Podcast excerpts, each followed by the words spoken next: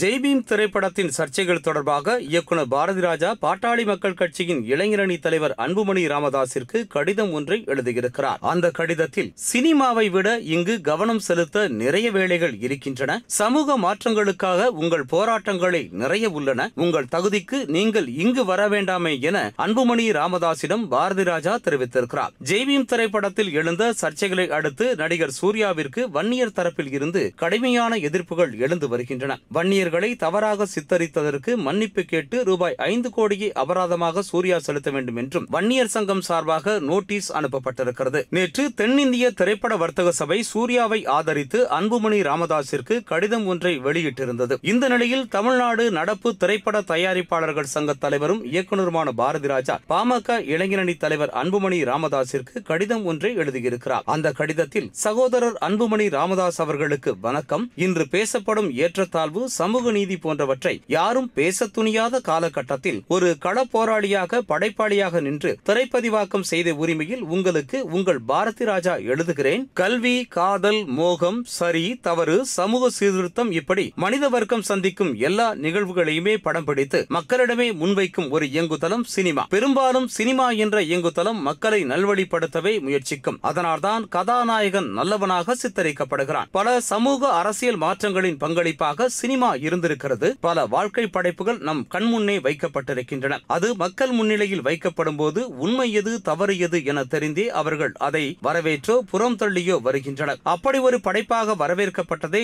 ஜெய்பீம் என்றும் அன்பு பிள்ளைகள் சூர்யா ஜோதிகாவால் தயாரிக்கப்பட்டு தம்பி ஞானவேல் இயக்கத்தில் வெளிவந்த அந்த படம் கடந்த கால சம்பவங்களை படமாக்கும் போது அதை படமாக பார்த்துவிட்டு சமூக மாற்றத்திற்கு அது எந்த வகையில் பயனாகும் என்பதை மட்டுமே பார்க்க வேண்டும். அதில் பூத கண்ணாடியை அணிந்து கொண்டு குற்றம் பார்க்க தொடங்கினால் எந்த ஒரு படைப்பும் எளியோருக்காக பேசாமல் முடங்கிவிடும். இன்றைய எளியோர்களின் சமத்துவ அதிகாரத்திற்காகவே அன்றே பேசியது நாங்கள்தான். அன்று என்னுடைய படம் வேதம் புதிதை முடக்க முயற்சித்த போது புரட்சி தலைவர் உடன் நின்றார் அந்த படைப்பு எத்தகைய தாக்கத்தை மக்களிடம் ஏற்படுத்தியது? அது போன்றதோடு படைப்புதான் ஜெய்பீம் படம் என்றும் இதை படைப்பாக மட்டுமே பார்க்க முயன்றால் நீங்களும் உங்கள் தந்தையும் போராடும் அதே எளியவர்களுக்காகத்தான் இந்த போராட்டம். இது தம்பி சூர்யாவை பொறுத்தவரையில் யாரையும் காயப்படுத்தும் தன்மை கொண்டவர் அல்ல கல்வி எளியவர்களுக்கான உதவி என நகர்ந்து கொண்டிருப்பவர். ஒரு இயக்குனரின் சேகரிப்பிற்கு தன்னையும் தன் நிழலையும் தந்து உதவியிருக்கிறார். அவருக்கு எல்லோரும் சமம். யாரையும் ஏற்ற இரக்கத்தோடு கண்காணிப்பவர் அல்ல சூர்யா. தன்னால் எங்கேனும் ஒரு மாற்றம் நிகழுமா என பார்ப்பவர். அவரை ஒரு சமூகத்திற்கு எதிரானவராக சித்தரிப்பதும் அவர் மீதான வன்மத்தையும் வன்முறையும் ஏவி விடுவதும் மிக தவறான முன் உதாரணமாகவே அமைந்துவிடும். ஒரு படைப்பின் சுதந்திரத்தை அதன்படியே விட்டுவிடுவது இன்னும் அதிகமான நல்ல படைப்புகளை கொண்டு வர உதவும். சினிமாவை விட இங்கு கவனம் செலுத்த நிறைய வேலைகள் இருக்கின்றன. சமூக மாற்றங்களுக்கான உங்கள் போராட்டங்களை